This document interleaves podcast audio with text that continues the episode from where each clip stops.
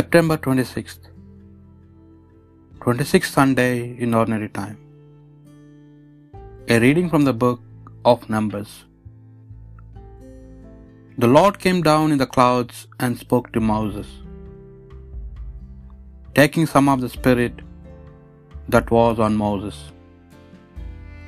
The Lord bestowed it on the seventy elders. And as the Spirit came to rest on them, they prophesied. Now two men, one named Eldad and the other Medad, were not in the gathering, but had been left in the camp. They too had been on the list, but had not gone out to the tent. Yet the Spirit came to rest on them also, and they prophesied in the camp. So when a young man quickly told Moses, Eldad and Medad are prophesying in the camp. Joshua son of Nun, who from his youth had been Moses' aide, said Moses, My Lord, stop them.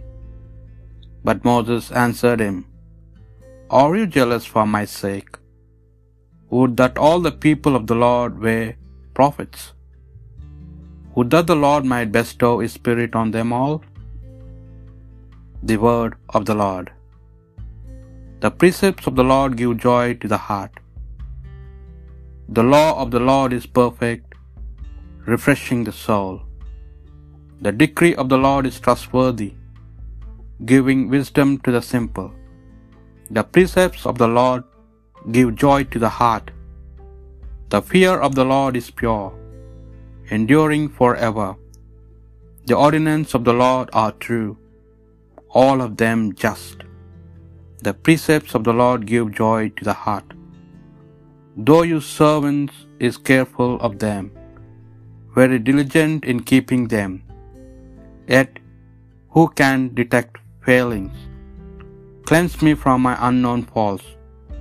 The precepts of the Lord give joy to the heart. From wanton sin especially, restrain your servant. Let it not rule over me. Then shall I be blameless and innocent of serious sin. The precepts of the Lord give joy to the heart. A reading from the letter of St. James. Come now, you rich, weep and wail over your impending miseries. Your wealth has rotted away, your clothes have become moth eaten, your gold and silver have corroded, and that corrosion will be a testimony against you. It will devour your flesh like a fire. You have stored up treasure for the last days. Behold, the wages you withheld from the workers. You harvested, your fields are crying aloud, and the cries of the harvesters have reached the ears of the Lord of hosts. You have lived on earth in luxury and pleasure. You have fattened your hearts for the day of slaughter. You have condemned, you have murdered the righteous ones.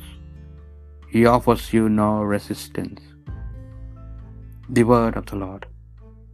A reading from the Holy Gospel according to Mark.